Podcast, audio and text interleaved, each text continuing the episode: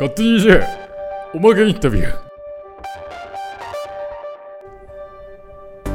はい勝手に DJ こと勝手に English Channel パーソナリティの順です。さて、えー今回からですね月1ペースで数ヶ月にわたってミススピとは別のおまけインタビューを配信してまいります、えー題して勝手に DJ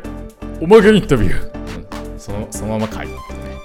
なんかいいタイトルがあったら教えてください。あのーですね、まあ普段はそのネイティブと EJ についてあーだこーだ話してるんですけれどもこのおまけでは、えーまあ語学学習に全く関係ないとは言えないトピックについて、えー私が知人にインタビューしようという、えー普段よりも一層緩い企画になっております、えーなので最初に申し上げておきますと、まあ英語は基本的に聞こえてきませんので、えーもしネイティブのトークが聞きたいという場合はいつもの本編をお聞きください。はい、で,、えーでなんでこういうのやるかっていう背景なんですけれども、まあ普段ですねあの、まあ、知人友人と飲みに行ったりすると、まあ、語学学習に全く関係ないとは言えないみたいな面白そうなやつがいるんですねやっぱりね。えーっていう時にえだったらちょっと YOU 一一緒にやっちゃうみたいな、まあ、そういうそういうノリですよね。えーただもう皆さんにご紹介するのはもうお俺認定 俺の中で面白いやつということはもうあの約束いたしますので付き合いいただければと存じます。はい。ということで今回え初回なんですけれども、えー初回はですねなんと私の後輩の音楽家です。ちょ早速いっちゃいます？早速紹介しちゃいます？もっと貯めた方がいいですか？あ 大丈夫です。大丈夫ですか？準備準備 OK です。じゃあ初回を飾っていただきますのはこれもねあの要は夏にちょっと同窓会的なところで飲んで「えおお面白いじゃん」「言う面白いじゃん」みたいなところだったんですけど今回ご紹介するのは皆さんにご紹介するのはドイツを中心にご活躍中の指揮者馬場武蔵さんです。ようこそ。よろしくお願いします。いらっしゃい。はい、えー、馬場武蔵さんはですね、えー東邦学園大学アジアユースオーケストラを経て、ベルリンハンス・アイスラー音楽大学トロンボーン科を卒業。えーこれがですね、あの聞くところによると世界トップ5に入るエリート音楽大学ということで、これ本当なんですか？本当ですよ。で、あと、み、皆さん、皆さん、ちょっと、あの、一目置いてくれます。えーまあ、ジュリアード音楽院、パリ音楽院に並ぶ大学ということです。で、なんか聞くところによると200人受験して10人しか受からないって、ほ本当なんですかこれ馬まあ、場さん？それも、それも、あの、が、あの、クラスによる感じなんですけど。はいはいはいまああの、トロンボーン科、僕が受けた時は10人で、1人だけ。なるほど、そんな狭き門に。え、でも今指揮者なんですよね。そうなんです。まあ転校したということですよね。そうですねあの学校の中であのトロンボーンをやるよりも自分は指揮を指揮とかリハーサルをするとかいうことの方が才能があるかなと思ってあ指揮の方に重点を置くことにしましたはい、あの、あと、まだまだ伺っている経験があるので、開陳してまいりたいと思います。開ベルリンドイツオペラの初演プロダクションの副指揮、えーアイスラー現代音楽賞1位。これはもう本当に賞あの金賞、銀賞、銅賞1位とかじゃなくて、もう1位が金賞みたいなあ1位です。よね。1位ですはい。アイスラー現代音楽賞1位。えー現在ではユンゲフィルハーモニーベルリン指揮者、えーアンサンブルモデルン指揮アカデミー生ということで、えーこれは何なんですか？これアンサンブルモデルン指揮アカデミー生はすごいんですか？アンサンブルモデルンっていうものはあの現代ヨーロッパを結構代表するよあの現代音楽アンサンブルの一つでして、はい。それのそれの1年間のプログラムで僕は指揮を、はい。えー、と指揮の研究員というかそういうそういったものとして1年間そこでアシスタントをするという、はいはい。そういうことになって、ね今月、はい。今年の10月から1年間はフランクフルトに生活するということになるほど。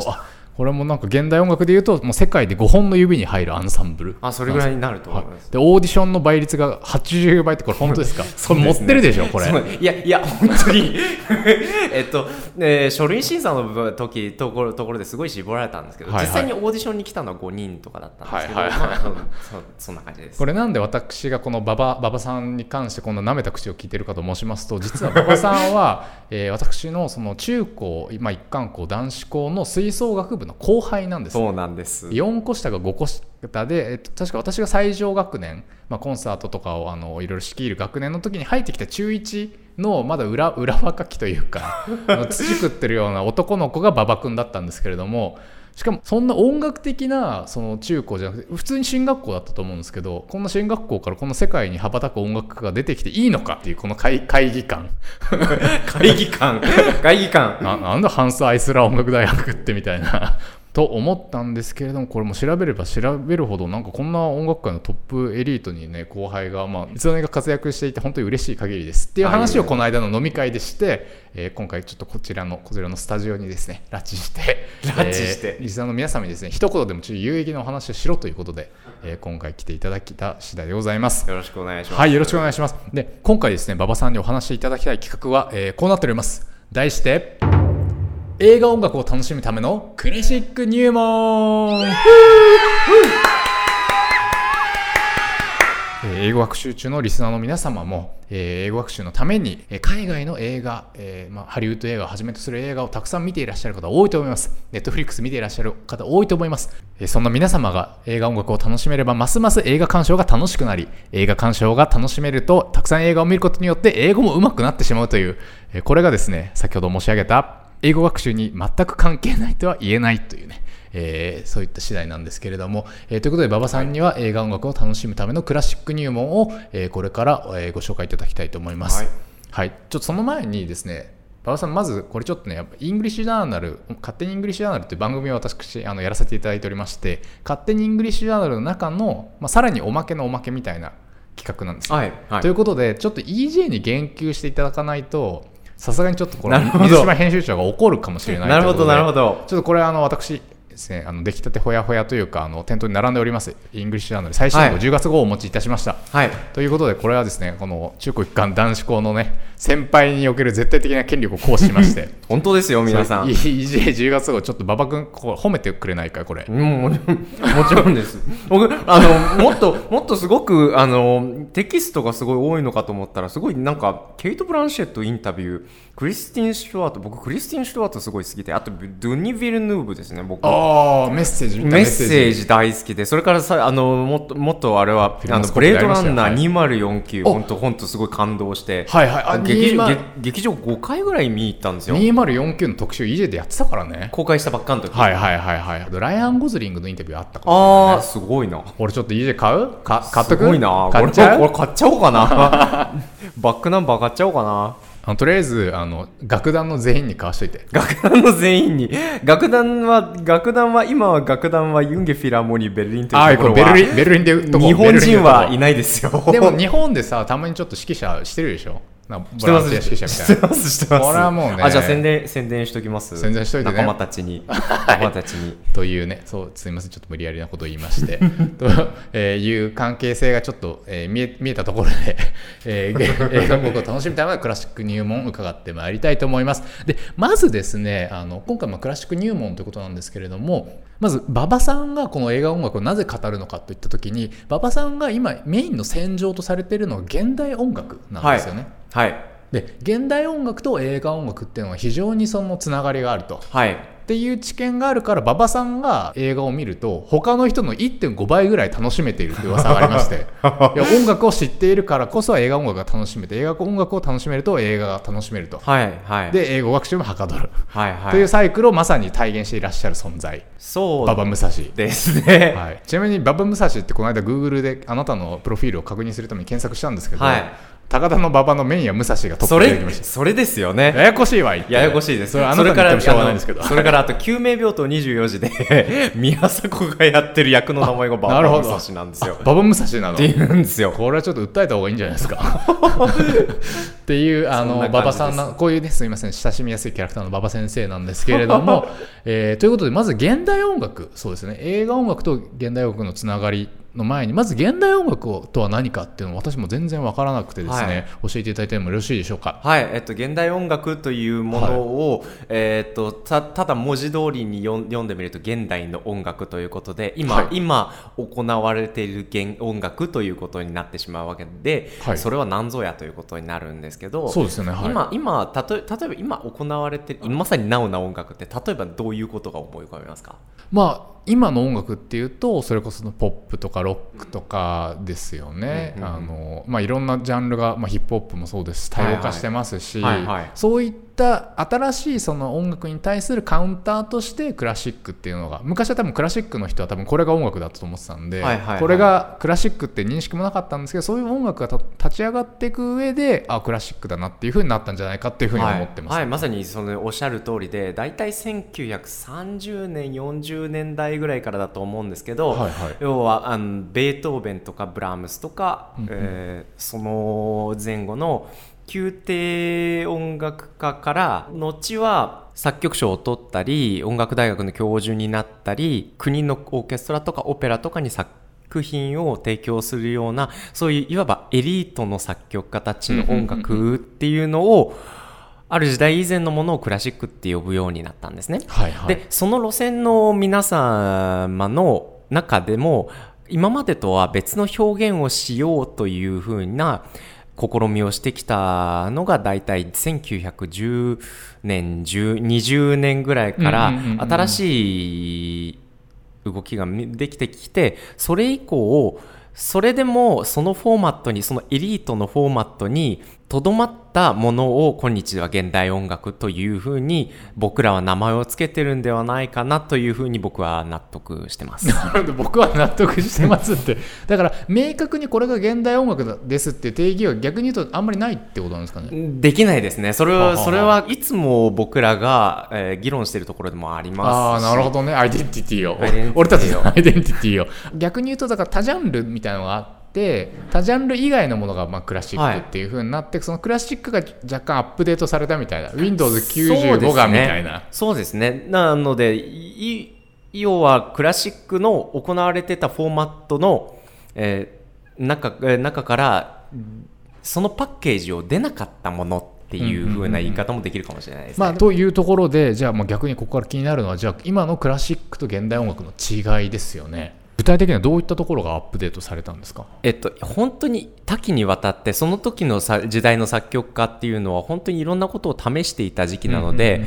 特に経過期の20年代30年代っていうこ音楽の動きっていうのは本当にいろんなものがあるんですけど特にすごくここが多分分岐点だろうなっていうふうに思えるのはシェーンベアルノルト・シェーンベルクっていう作曲家がいて。はいシェンベルクその人がやったことっていうのは一つ現代音楽っていうふうに僕らが名前を付けてるものの祖先みたいな風な言い方をできる。シェンベルクはい始祖長シェンベルク。はいそうなんです。で、それは大きく分けて僕は本当に大事なことは2つあると思っていて、一つは、えっと、今までの音楽、その西洋音楽、クラシックが、ドレミファソラシドの、まあ、ドレミファソラシまでの7つの音階をかなり基準にしてできていたってことなんですね。はいはいはいはい要は、えピアノの発見の部分だけを注目してみると、なあの、ドからドまで行くのが7つあって、まあ、要はその7つの音音の階段で出来上がっていたわけなんですよ。はいはいはいはいまあでも、ドレミファソラシドっていうのを、あの、それはあ学校の音楽で習うと思うんですけど、要は、あの、すごく単純化して考えると、全部それはドレミファソラシで解決できる、説明ができる音楽だったわけなんですね。はいはいはい今までのは。これはドレミファソラシドドレミファソラシで説明ができるというのはどういうことですか？あつまり多分学校の音楽の授業で八丁調とか、はいはい単調とかそういうものをうん習うと思うんですけど、要はそれは全部どの長調でも単調でも、全部単純化して考えるとドレミファソラシで発見で全部説明ができることなんです。ああ黒鍵の部分もありますよねピはいアノではい。はい演奏すると、それはでも含まれないというかあのなんですか相対的なポジションだけで考えられそうなんです。か全部、全部その相対的な、要は発見を中心にするドレミファソラシを平行移動させたり、それで結果黒鍵が出てきたり、それを自由に組み合わせて、かなり最後の方にはかなり自由に組み合わせて音楽を作っていたのがそれまでの文脈だったわけなんですね。はいはいはいはい。で、シェーンベルクっていう人はそれをその7種類のパレットの組み合わせではなくて12個音をこれは本当の12個ってことですよね。要は発見にあのピアノだとあの発見が7個に加えて、はい。黒鍵があの5個。ありますよね、はい。えー要は見せかけのなんで12音じゃなくて、はいはい。真の意味で12個をちゃんと使ったフレームワークにしたみたいなそういうことそうなんすです。そうなんです。その7個の今まではシステムを使っ、7とこの音のシステムを基調として考えていたのを、今度はその7個の音の呪呪縛というか、を逃れて、あの、もっと自由な組み合わせ方を試してみたっていうのが、そのシェーンベルクのやった大きいことで、はいはい。それが要は波長長とか異端調とかでやってやっていた要は調整の音楽っていうのから、その調整っていうのから抜け出した無調整無調とはいはいはいかはい十二音技法とかいうああなるほど。音楽の時代になっていったわけなんですね。はいはい、つまりその12個もともとあるうちの要は7個を取り出すことによって、はい。な何か秩序を保っていったものが、はい。今12個全部になっちゃったらそれが無だから無調っていうことなんですね。そうですね。なんかえ選びようがないからそうなんです。みたいな。はあ、はあはあはあ、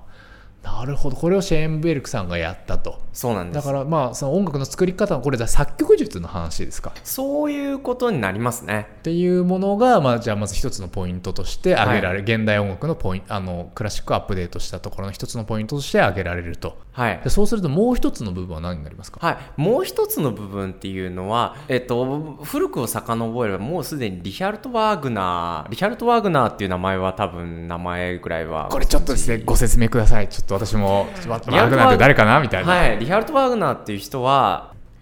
例えば「ワルキューレ」っていう楽劇楽劇オペラがあってえどんなやつでしたっけ？えっとそれは それは例えば「ランパンパタンティータランやべ指揮者っぽいかかっこいい。ランパパンパン。まあそれそれ聞いたことありますよね。あああの有名なね。はいはいはい、はい、あの地獄の黙示録とかでああそうですねそうですね。で、ははははまあ、そういうあオペラとかをいっぱい書いてた人なんですけど、で例えば今歌ったその「ランパンパパンパンタン」っていうメロディーは例えば「ワルキューレ」っていう女戦士たちのテーマなんですよ。はいはいで、はいそれがそれが出てきた瞬間には全然女戦士たちが登場してない場面でもその女戦士たちが今から来る予感とかそういうことを音楽に語らせてるってことをワーグナーは始めた人なんですね。はいはいそういうことはいはいをライライトモチーフっていうんですけど、はあはあは。あでそういうことをもっともっと突き進めていったん突き進めていってもっとわからない形で作品の中に込めていったのが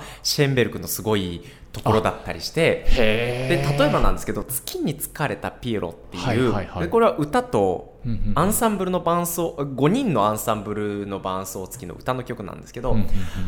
例えばそれの中に水平線っていう例えば歌の歌詞がねドイツ語なんですけど、はいは水平線っていう風なのが出てきた時にフルートとバイオリンがそーっとシーの音でうんうんうんうん。うーっていう風にあの2個音が水平線に流れてる瞬間があったのは要はそれは水平線を表してたりするわけなんですね。でそういうことっていうのはほとんどの人は気づかないわけなんですよ。はいはいはいあのそれをそれを今なってることが水平線とリンクしてるっていうことは、うんうんうんうんでそういうことを書書に散りばめているんです、うんうんうんうんシェーンベルクっていう人は。もっとワーグナーみたいな分かりやすい形ではなくはいはいはい。散りばめているっていうのが本当にシュエンベルクのやったことでその結果従来メロディーとハーモニーとで成り立っていた音楽とはちょっと違う音楽語法になっていったあーはいはいはい。わけなんですね。ああここグッと映画音楽の話っぽくなりましたね。そうですね。んうんうんうんあつまりあの今までは、まあ、音楽は音楽のままだったんだけどそれがその、まあ、ワーグナーであればオペラだったり、はい。さっきのシェーンベルクであればそれは歌詞ですか？歌詞とリンクしているのが一番わかりやすいパターンですね。つまりその音楽が単体としてはもちろんそれは聴けるものになっているんだが、はい。えーまあ、付加価値というかそれを楽しむためというか音楽の意味性っていうものがはい。もうちょっとその作品のコンテキストに結びついていったことによってまた音楽自体が変わるというか、はい、えーその文脈を前提にしている音楽っていうところなんですかね。そうですね。はあはあそうですね。はあなるほどよくわかりました。えでもそんなこと言ったらもう映画音楽なんてもう現代音楽で溢れてると言っても過言ではない。ああそうだと思いますねあの実際映画音楽を作曲してる人たちっていうのの、はいかなりの割合は現代音楽的な作曲方法を勉強した人たちの割合はすごく高いと思いますし自然とそういう手法は使ってるいっぱい使ってるものだと思いますね。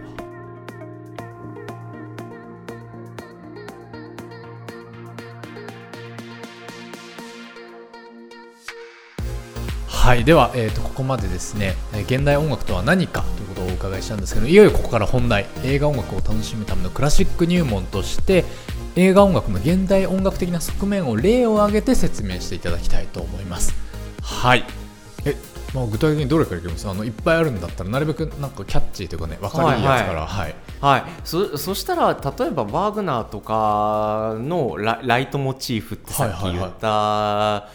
話からするとすごく分かりやすいのはやっぱり「スター・ウォーズ」ですよね。えっと「スター・ウォーズ」っていうのは例えばなんですけどもうかなりあのご存知の方もおあいらっしゃるかと思うんですけど登場人物によってメロディーが決まってたりするんですよね。はいはいはいはい。ああアナキンのテーマとかありますね。アナキンのテーマとかすごい分かりやすいところでダダース・ベイダーのテーマとかが。ちょっと歌ってもらっていいいですか？や 歌うんですか？ランパンティータティタラティタタタカタカタタってやつ。あのちょっと式の方に質問なんですけど、はい。なんかランとかパンとかティーとか言うじゃないですか、はい。はいああれはなんですか？フィーリングなんですか？フィーリングですね。ああの ちょっと意味がない。すごい分かりわり分かりやすく言うとあの例えばジャズシンガーがアドリブをするためにスペレリダペティケテリティスキャットってやつ。はいはいスキャットってやつ。それに近いんじゃないかなって最近思ってます。慣習的にランとかパンとかティーとか言う言いますね。なるほど。やっぱり例えば例えば僕トロンボーン出身なのでトロンボーンにこういうふうに吹いてっていうふうに言い方をするはあはあはあと「ティー」とか「ター」とかあー他行が多くなるんですよ。なるほど。発音するときに舌をっていうふうにやるんですよ。なので一応理由があるわけね。そうなんです。一応っていうかそういうことだったんですね。そうあのその感覚のまんま歌うんで他行とかはあはあは。あ T とかが。すみません。ちょっとあの著しく脱線して申し訳ござはいいません、すいません。あまあでもあのダース・ベイダーのテーマちょっとダース・ベイダーのテーマからやり直しますか。はい。どどんなやつでしたっけ？えっとですね、ランバンバンディタタンバンバンバン。もうこれはみん、皆さんえあのご覧になった方はもうえ絶対に耳に残ってるテーマだと思うんですよ。ねうんうんうんで、えーっと前作ご覧になった方はもうご存知だと思うんですけど、アナキン・スカイウォーカー、えっとがえっとエピソード1、2ではまだダース・ベイダーになるはいはいはい前っていうはいはいはい時に。要はあのエピソード1とか2とかっていうのは、ダース・ベイダーの片鱗も本当は見せてないんですよね。そうですよね、うんうんうん。それなんですけど本当にアナキンもう多分知りあのエピソード2にはちょっとだけ出てくるんですけどアナキンが出てくる時の、なんか全殺しにしましたよね。そう。そう。アナキンの、えーちょっとしたあの暗い面とかが覗くときに、本当にわかわかるかわからないかギリギリのところで「リロリロリロ」ライトモチーフ。出てくることがあったりするんですよ。あこれワワーグナー的な要素ですね。これワーグナーだと思いますね。完全にで、えー例えばあとすごく分かりやすいところで言うとレイヤーヒマンのテーマとかがラティラララリリリリっていうメロディーがあったりしていい曲ですよねそれはでもっと言うとそれはよくホルンがそのメロディーを吹いたりするんですよあのホルンっていうのは金管楽器のフレンチ,、はいはいフレンチホルンあの貝貝みたいなやつぐるぐる回ってるはいはいカタツムリみたいな、うんうんああのがあの吹くことが多くてそれは楽器の音でそれを象徴してたりしたりするっていうこともあったりしますね。でもそれはやっぱりワワーグナーとかでも例えばジークフリートっていうジークフリートっていうオペラがあるんですけど、そのジークフリートっていうその主人公が角笛を持ってるんですね。でその角笛を吹き鳴らす「ランパンパタンテッテッテッタパッパーン」っていうメロディーが出てくるときにそれもホルンが吹くんですけど偶然。そのホルンが吹くそれをことだけでジークフリートの影とかをあの音楽が語るというそういうところからはい。来てるんですね。だから楽器の音によってあの逆に説明してくれてるってことですね。いいですね「スター・ウォーズ」超今分かりやすかったです。ありがとうございます、はい。他に何かありますか？あとララランドなんてすごく。おララランド。ララランドの話この間たまたましましたね本編で。はいはいはいはいはい。はい。あそうなんですか？まあラブストーリーというかね。はいはい。ララランドで、ララランドの音楽については大きく分けて、もう僕ララランドのサンクトラマジ好きなんですよ。あはいはい。あのあれちょっと歌ってもらっていいですか？ランポンティンティリンキリンキキラッカキティリキリティドゥンドゥンみたいなのいいですねはい、いいタイミングで入ってきますね。あのティンパニ使いティンパニ使いはい最高ですねトラックの中からティンパニ登場っていうやつね。はい、最高です。本当最高に楽しくて最高に切ない映画ですよね。で、えっと、そんなラランドにはい、あのーここにもワーグナーの影がでちょっとあると僕は思ってるんですけどそれは一つはむ重要なメロディーが3つ出てくると思うんですよ。それは1つ目はあのライアン・ゴスリングとエマ・ストーンが最初に出会ってあの夕日の中で踊る名シーン。そのその時の Some other girls and guy ラレリララリラララ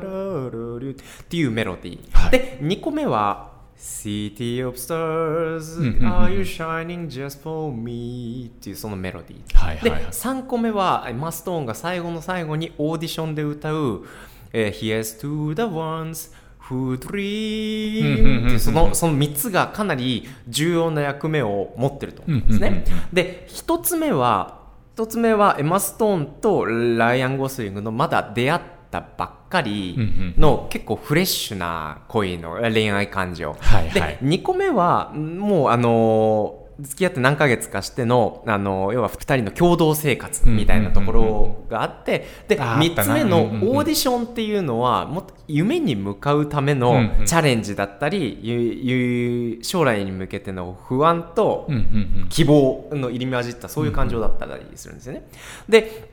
1個目のメロディーが例えばそのあ出会ったばっかりの時のメロディー「ララリーララ」っていうそのメロディーが例えばその後エマ・ストーンがもうすぐライアン・ゴスリングとデートができてルンルンっていう気分の時に何の説明もないんですけど BG そこだけ？BGM に BGM でね「ランレリーララ」っていうのが流れてたりするんですよ。ああ気づかなかったですね、で例えばなんですけど、はいはい。まだそのオーディションオーディション最後のオーディションが出てあの受けられるっていうのがわからないっていう,、まだそれが予兆もないっていう時に「ラリリララリ」っていうのが出てきたりしてるんですよね。はいはいはいはい。それはたそれはだからきほん何回も見ないと気づかないかもしれないんですけどそれは予兆だったり暗示だったりそういうものをすごくいっぱい織り込んでる作曲家なんですよ。それをだからあれですよねそのその説明台詞ではなく、はいえーまあ、映像でもなく音でサブリミナル的に、そうなんですあの観客に感じさせているということですよそうなんでね。ははい、それともう一つ今急に思い出したのは、えーとねだんだんエマ・ストーンとライアン・ゴスリングの生活のリズムがちょっと離れていって、ありますね。心が離れていくってはいう。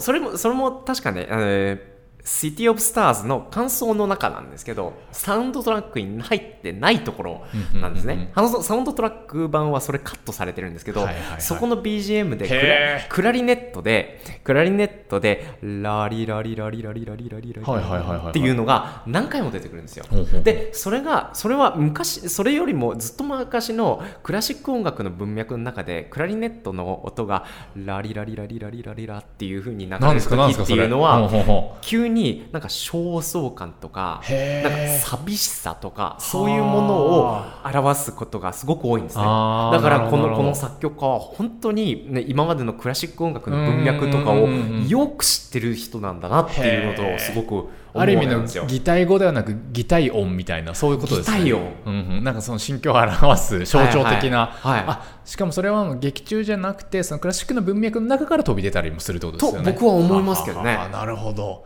ちょっと今度あのみもう一回見てみます。あ、はい。それはた面白いですよね。何回も見見て楽しめる要素の一つそのはい。モチーフ探しみたいなのが非常にあるかもしれない、そうですね。であのララランドの場合はしかもそれがあの重要なテーマがあのミュージカルナンバーになってるのですごい分かりやすいですね。であのというのは一個一個が独立した曲としてメロディーが耳に残るようになってるのうんうんうんうん。ですごい分かりやすいですね。そして例の最後の最後10分間うんうんのうん。ラストシーン。でいろんな記憶とかうんうんうんうん。本当はこうだったかもしれないうんうんあのうんうんうん。別の人生みたいなのがごちゃごちゃになって出てくるあの7分間の間にそそれまで劇中にあったメロディーがいっぱい出てくるんですよ。はいはいはいはい。で例えばもうもうダイジェストみたいな感じですよね。そうなんです、んで音楽も同じようにダイジェストになっててそれを一個一個解いていくのはすっごい面白いですね。ああなるほど。あここのやここに出てきたみたいな。はいはい。はいはいはいはい。なるほど。いやいいですね。他にちょっとなんかもうああげるだけあげておいてってお土産を。はい。おき土産の方、僕最近本当にすごいなと思ったらハンスジマーですね。もう吹奏楽とかいっぱいやりますもんねあハンスジマー。そうですよね、ん。僕僕たち一緒にパイレーツ・オブ・カリビアンとかやった気がするんですよ。ね部活で多分それは私はない。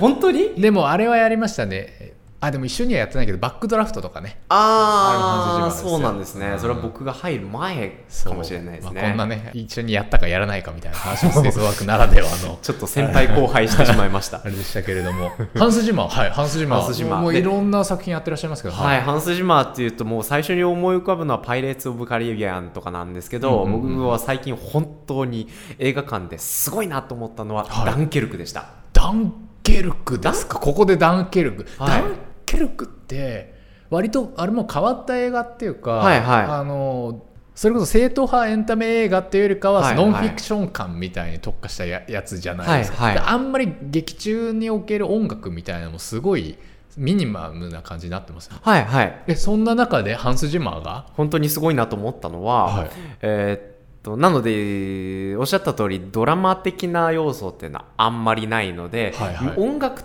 的にもそんなに何か語る内容がそもそもないんですね。うんうんうん。なんですけど大きな流れから言うとフランス領から、いはい。フランフランスからイギリスに逃げていってあそうですね。ダンケルルクまずあの クリストファー・ノーランの映画で、ストーリーとしてはスストーリーとしては、えっと、イギリス軍が、えっと、フランスに残されたイギリス軍をた、えーがイギリスに帰るという、んまあ、撤退作戦ですよね。撤退作戦ですね。で帰れるかどうかわからないっていう不安の中必死に敵がどんどん押し寄せてくるじゃ押しないですか寄せてくる中、イギリス領イギリスに帰るというしかも話なんですえらい人数がいてね全員ちゃんと帰れるのかっていう。そうなんです。で、それで、あのークライマックス、イギリスが見えたっていう瞬間に、うんうんうん。エルガーという作曲家のエニグマ変奏曲っていうのが流れるんですよ、そこで。はいはい。でエルガーといえば、はい。あの有名な威風堂はい。々の作曲家ですね。はいはいはい。でで、エルガーというのは、要はイギリスを代表する作曲家で、それで、ははははまあ、エエニグマ変奏曲のというのはそのエルガーの代表作の一つなんですね。あーでそういうあそういうつながりでのエルガーチョイスはい。はいはいはいそれで、えーその中のニムロッドという変奏があって、ニムロッドという、まあ、ちょっと場面がその曲の中にあって、そのメロディーがだいたい、ラリロロリロっていうふうにな感じなんですけど、心を洗われるような感じですね。ね。うん。それで、それ、イギリス領、もうイギリスにこれで帰れるっていうふうに思った瞬間に、そのメロディーがバーンって出てくるんですよ。で、そそれ、ミソはそこでただそれを使っただけではなくて、はいはいはい。その、僕、で、あの、正確には数えてないんですけど、多分もう20分ぐらい前からそれ始まってるんですけど、えー。その、ソミラファシファラソシミっていうそのメロディーをそれとわからないぐらいにすっごく弾き伸ばしてゆっくりにしてリーラへ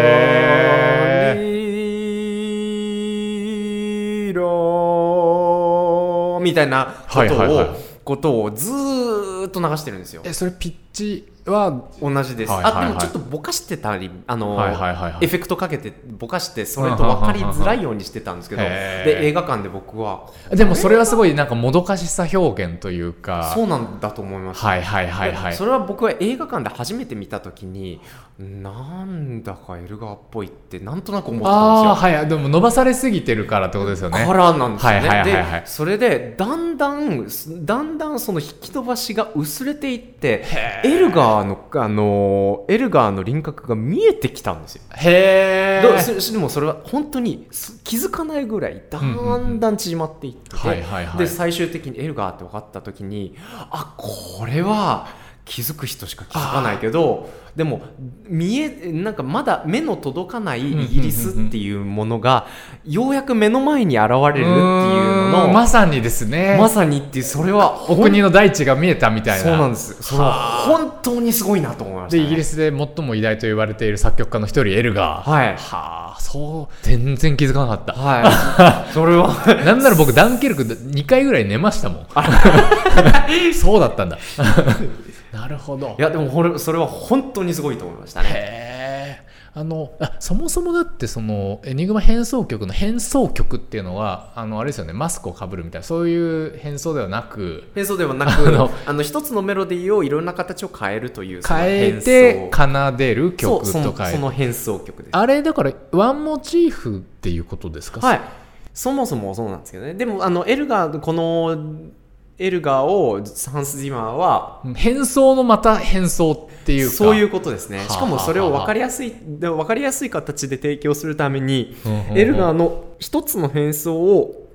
だけを抽出してそれを引き伸ばすってことなんですね、はいはい。へえ、なるほど。いやー、いやー、いいですね、いいですね。いやー、そうだったんだ。面白いな。え、そはいはい。ちょっと、ちょっと時間がそろそろあれなんですけど、もう、もう一映画ぐらいいけますか？あいけますか、はい。えっと、もう一つはすあのまたハンス・ジの話になっちゃうんですけど、はいはいはいはいはい。もう一つ最近これこれはすごいなというよりはもうすごく、あの愛にあふれてる感じだなと思ったのは、はい。俺最近僕が感動した「ブレードランナー2049で」先ほどの、ちゃんと EJ に絡めてくれてありがとうございます。はい。で、あの、はずじま、はい。はい。えっと、今回の2049はさん半数2049 2049ですね、はい、えっと、ハ半ス島で、えっと、それから356年前の第一作の音楽は、ヴァいはいはい、バンゲリスっていう人で、はいはい。あの、そのシンセサイザー系のミヨーンって音楽の。ドゥドゥドゥドゥドゥドゥみたいなドゥドゥドゥドゥドゥドゥっていう人でであすいませんそれであのすごく印象的なのはロイ・バッティという、えーと、要は悪役、まあ、レプリカントというかね悪役というか、かわいそうなレプリカントのやつはい、ですね。かわいそうなレプリカントが、えー生きる意味をうんうんうん。うん見出して、見出し最後み生きる意味を見出して、えー死んでいくっていう場面でかかる音楽がリララリラランっていう、あうんうんうんうん。のそれもシンセサイザーなんですけど、はいはいはいはい。そのメロディー、はいはい。それのメロディーがハンス・ジマーは全然それとは関係なくえー前作全えー全映画を通しての音楽を作曲してるんですけど最後に、えーライアン・ゴスリング扮するあ今回の K が2049の、はい。はい、が、えー最後に、えー自分は誰かのために戦ってそれで死ぬんだっていうふうに最後雪の中にはいはいはい。横たわるシーンで同じメロディーがかかる。えー、全然気づかなかった。バン バンゲリス。でそれはだからバンゲリスの最初の音楽に対するオマージュというかリスペクト。ですよね。なるほど、なるほど、なるほど。すごいなと思いましたねカンス・ジマーが、はい。あそうですよね、もうあの人も神様みたいに思われてる人ですけど、はいやっぱりその前任者への敬意をちゃんと持って、はい。これはいい話ですね。はい。で、ていうのもそういうのがいっぱいあって、だから馬場さんはそういうのもう普通に気づく、気づきまくり。あそうですね。そういうのは耳をすまやっぱり音楽を仕事にしてるので、うん。うんやっぱりそういうのに耳を澄ませるようにはなってますよね、それなんか私なんかが例えばもうちょっとそういうの楽しみたいなと思った時になんかどうどうしたらいいとかなんかあ そそんなものはないかもしれないいよみたいな。たいやた例えばなんですけど、まあ、スター・ウォーズとかララランドみたいな分かりやすい例は、うんうん特に特にそうなんですけど、うんうん。例えば最初に映画が始まって最初に流れてくるメロディーをちょっと口ずさんでみる、はいはい、あ最初はでもなんか意味が逆にありそうですよね。かなりありますよ。ー。なヒット率が高そう。最初にメロディーを覚えておけば、なるほどはいなるほど。だはい。はい例えば「ブレードランナー」の一作目だって最初に出てくるメロディーが「デャーンワンワン」あはいはいはいはいってい。うそれはかなり何度も使われてるんですよねはいはいはいはいはい。なるほど。そういうことですね。でであの一個一個、まあ、違うメロディーみたいなのが出てきたらちょっとそれを口ずさんでみるとすぐ覚えるので。まずそれがインプットになってじゃああとこれどういう意味なんだろうなとか考えてあこことここかぶるじゃんみたいな。そうなんです。でこはあ。こことこことここで出てきてなんだろう。あここでこことここでは同じ登場人物が出てきてるじゃうんとかこことここではちょっと登場人物が死ぬことを意識してるなとか例えばこことここは両方とも恋愛感情についての場面だなとかいうことはいが浮き上がってくるんですね。なるほど。ちょっと分かるようになるのはちょっと時間かかるかもしれないですけど、でもそれは分かるようになるってくると、まあ楽しいですもんね。うん。一個違う違う次元の楽しみ方が増えると思いますよ。確かにはいということですいませんここまであのいろいろお話伺ってありがとうございます、はいい、やこれはそうですね、まあ、EJ, EJ 結構映画ネタ取り上げっていうかフィルモスコープっていう映画のコーナーありますし、はいはい。まあ、今回の10月号でもケイト・ブラシケイト・ブランシェット様、はいえーたちのです、ね、インタビューがあったりだとか、はいまあ、結構映画ともかなりクロスオーバーしてるような企画が多いので、はい。ちょっとまたたまったらですね何作かたまったらこれはどういう意味なのかと。はいはいはい。えーいうふうにちょっと馬場さんに聞いていきたい。今後とも聞いていきたい。ぜひ。ふうに思います。あともう一点あの馬場さん実はだからもう、えーあれですよね。基本的には活動の場がドイツということで、はい。言語的にも馬場さん3.5言語3.5言語です。使えるっていうね、はい。ちょ本当にちょっと私の本当に後輩なんですかあなたは？そうですよ。そうそうだっけな そうですよ。一緒に部活しましたよ。そんなところがあるんですけれども、え馬場さん、最後にその一言、まああのま、僕、やっぱりすごいあの言語と音楽って共通してるところがすごいあると思ってますし、なんかムカつくことに音音感がいいやつって言語習得がやっぱすごい早いんですよ、ね。ああ、まあそうですね。うんうんうんうんっていう、まあ、ただ、でもそんなことは僕は聞きたくないと、才能のあるやつの、才能のある学習方法は別にあのその使えんやん、俺にはみたいになっちゃうんですけど、はいはい。何かしらのその馬場さんの視点から、そのリスナーの皆さんに、そのおすすめの勉強法とか、まあ、音にこういうふうに注目するといいよみたいな、その言語学習的なアドバイスってありますかね？はい、はいはいはい。えっとですね、えー理解するとか定着させるっていう作業は、うんうんうん。えー大体の場合は自分の理自分の今まで経験した範疇の中に翻訳するっていう作業が多いと思うんですよ。それ多分多分あの脳の働き的にそうだと思うんですけどそうですね。僕だってさっきのあの現代音楽とは何かっていうところでもなんかはい。自分なりのやっぱり言葉に言い換えて確認するみはいはいはいたいな感じのやつ当然入ったりはしますね。はいはい、もちもちろんそれが正しい方法なんですけど、ただ言語とか音っていうことに関してみては、それだけだと外に出れない出れないほどカタカナとかひらがなの音節っていうのは進化しすぎたので、あのそこに当てはめようとすると、やっぱり違大事なことう音を出したいんですもんね。だって我々新しい言語を学んでるということは。そうなんです。そこ、そこを忘れてはいけなくて、だから聞いた、例えば皆さん、英語を学習するときでは、例えば C、あの、リスニングの CD 聞いたり例えば映画見たりはいはい、その映画を見たっていうときに、その、セリフとかを真似して言うっていうときに、はい。カタカナに翻訳せずに聞いたものを何度か聞いて、そのまま全く同じようにうんうん発音してみるっていうことをうんやってみると全然違うかもしれないですね。